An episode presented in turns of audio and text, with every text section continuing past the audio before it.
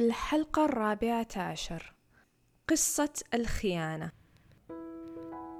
مهما كان شعورك، مهما كانت معاناتك، طبيعة علاقاتك، حياتك، أنت تقدر تعيش بسلام.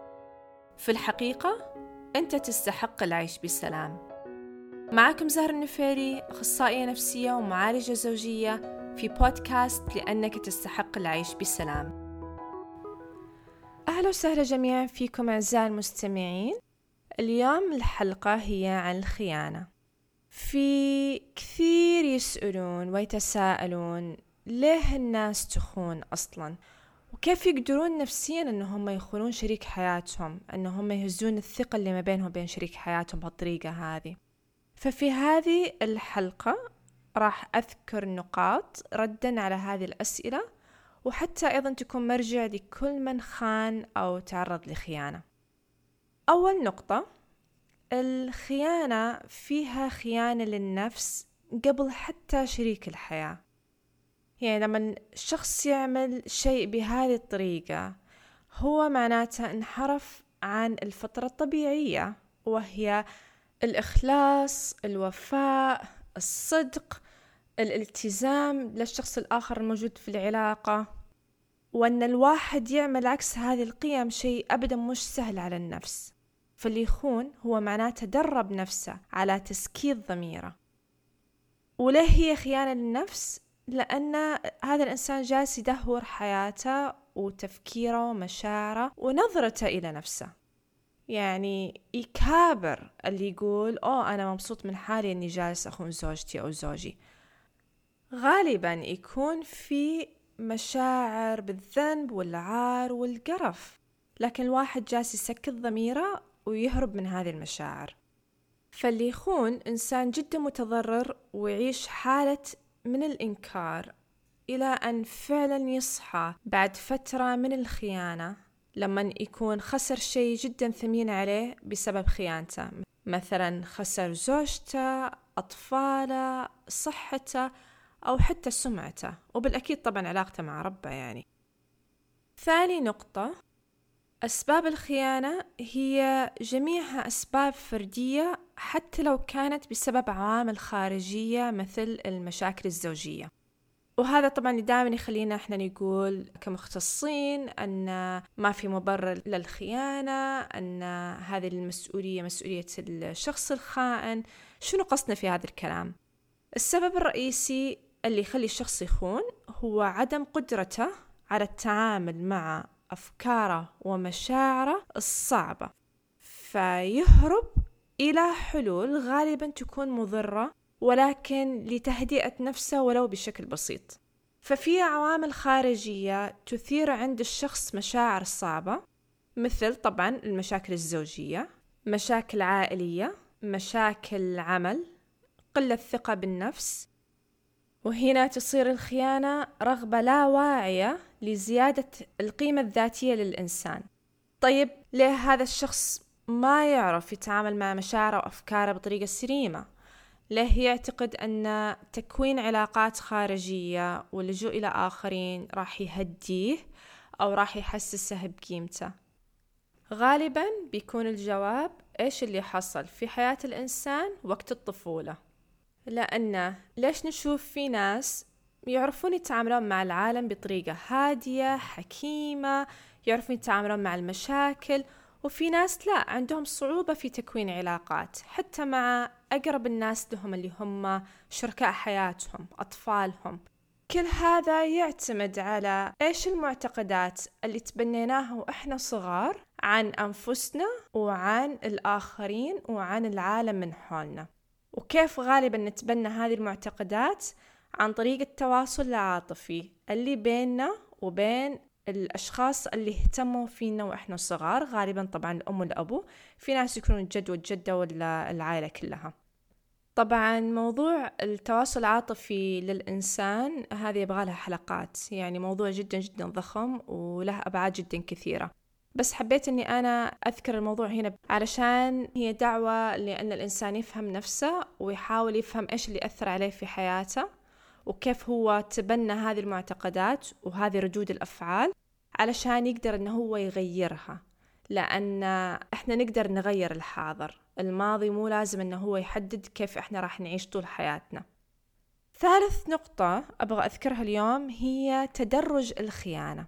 طبعا الخيانة ما تستوي أبدا في يوم وليلة، يبغالها شغل كبير على تهديم ضمير النفس، وشغل كبير أن الواحد يصارع مع الجزء العقلي المنطقي اللي يقول له لا، ومحاولة كتم هذه الأفكار، ومحاولة الاستماع وتعزيز الأفكار اللي تقول لك خون. والبداية مو شرط أنها تكون أنا بعمل هذه العلاقة عشان هدفي أخون، لا، غالبا يصير أنا بس راح أتكلم مع هذا الشخص، أنا بس أبغى أفضفض، بس أبغى أعمل صداقة، بس أبغى أهدي نفسي. ويبدأ مع الوقت يعطي أعذار لنفسه، أن أنا أصلا ما أحب زوجتي، أو أنا أصلا ماني قادرة أتكلم مع زوجي، ما في بيننا حوار. ونشوف سبحان الله يبدأ الواحد يتصرف على أساس هذه الأعذار، يصير فعلا يبتعد عن شريك حياته أكثر، وما يتعامل معه بطريقة كويسة، ولا يحاول يتحاور أو يتواصل، لأن المنطق هو أنا كيف أخون وأنا علاقتي كويسة مع شريكي، أو أنا أقدر أني أحل المشاكل بيني وبين شريكي. فيبدأ للأسف الواحد شو اللي يسويه، أن هذا الشخص اللي اختار الخيانة يبدأ يعيش نفسه في عالم مشوه ووهمي وغير حقيقي، وهذا تدرج الخيانة. نجي للنقطة الرابعة والأخيرة اللي راح أذكرها اليوم، هي الحل. في الخيانة طبعا ما في حل بسيط، وهذا الشيء صحيح حتى للمشاكل الحياتية الأخرى اللي تسوي للإنسان.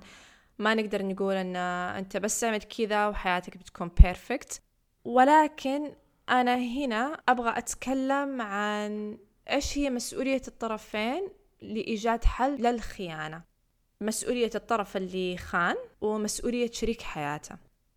المسؤولية الأولى هو أن الطرفين بينهم وبين حالهم يحتاجون يقررون، هل نبغى نكمل زواجنا ونشتغل عليه ونرممه، أو أصلاً ما نبغى أبداً. ليه؟ لأن ترميم الزواج بعد الخيانة، وحتى من غير خيانة، ترميم الزواج، محاولة إصلاح الزواج، يبغى له شغل كثير. فإذا الواحد ما كان هو يبغى من داخل، فما في شيء راح يتغير، وبالعكس الأمور بتصير أسوأ وأسوأ. مسؤولية اللي خان أنه ينهي تماما أي علاقة ويروح إلى علاج نفسي، هذا طبعا أفضل شيء، يحاول يفهم نفسه، يحل مشاكل طفولة أو صدمات عاطفية مر فيها، لكن يحتاج يصل إلى مرحلة يكون عنده ملكية على حياته، يعني ما يعيش حي الله، يعرف كيف يتعامل مع مشاعره وأفكاره، ويقرر لنفسه كيف يبغى يعيش. ما تصير أن أفكاره ومشاعره ومشاكله في الطفولة هي اللي تسير حياته وتوديه يمين ويسار. وأيضا مسؤوليته أنه يطمن باستمرار شريك حياته، لأن اللي عمله أبدا أبدا مش سهل، وله تأثير جدا سيء على ثقة شريك حياته، صار في شرخ كبير في العلاقة. فالصبر بيكون جدا مهم لما الشريك يبدأ مثلا فجأة يعصب أو فجأة يتذكر، راح تحتاج أنك تطمنه بشكل مستمر. وأكيد العلاج الزوجي بيكون مفيد عشان يرشد المتزوجين كيف يرممون علاقتهم. مسؤولية شريك الحياة أنه بعد ما يقرر أنه فعلا يبغى يكمل حياته وزواجه، وبعد ما أن شريك حياته فعلا وقف العلاقات الأخرى وقرر أنه يركز على زواجه، أن مسؤولية شريك الحياة هو أنه يستجيب للتغيرات ومحاولات شريكه اللي خان، ما يكابر، ما يحسسه أن أنا عمري ما راح أسامحك أو أثق فيك. إذا أنت عمرك ما راح تثق فيه أو راح تحاول أنك تعزز الثقة بينكم، فليش اخترت أنك تكمل؟ هل بتقول عشان الأطفال؟ أو عشان المجتمع؟ طيب إذا أنت راح تعلق في هذا الزواج بغض النظر عن أسبابك، ليه ما تحاول تستفيد من عنده؟ ليه تختار تعيش في حقد وغيظ وتهديد وأنت أصلا كذا كذا قاعد في هذا الزواج، استفيد من عنده. يعني حاول أنك تتعاون مع شريكك وتشتغل في أنك ترجع الثقة في علاقتكم. وطبعا زي ما قلت إنه طبيعي راح تجي حق الإنسان أفكار شك أو مخاوف من الآخر، وهذا طبيعي، وغالبا يستوي بعد الصدمات أن الإنسان تجيله مشاعر قلق، اكتئاب، مخاوف. وزي ما ذكرت أن مهمة الطرف اللي خان أنه يهدي هذه المخاوف ويطمن الشريك باستمرار. لكن كلامي هنا هو لما في شخص يقرر أنه يحط حاجز كبير جدا وواضح أنه ما يبغى يرمم الزواج، فالأفضل أن تحاول تستفيد من الزواج اللي أنت قررت تستمر فيه. الشيء الصعب هو لما الشخص اللي يخون قرر أنه هو ما يوقف العلاقة. وهنا نرجع للنقطة الأولى والمسؤولية الأولى، هل تبغى تختار لنفسك أنك تكمل في هذه العلاقة ولا لا؟ وإذا قررت أنك تبغى تكمل في هذه العلاقة، كيف تتخيل نفسك أنك أنت تعيش مع شريك حياتك؟ يعني كويس أن الواحد يكون واعي لقراراته ويكون عنده خطة في باله كيف هو يبغى يعيش. فهذه نقاط بسيطة جدا عن موضوع الخيانة، حبيت أني أذكرها، وإن شاء الله أنها تكون مرجع بسيط. شكرا لاستماعكم جميعا، يومكم سعيد ومع السلامة. أنهينا حلقة من بودكاست لأنك تستحق العيش بسلام. تلاقونا موجود في أبل بودكاست وجوجل بودكاست، ولجميع مواضيع الأخرى تلاقوها موجودة في صفحتي على إنستغرام زهره النفيلي.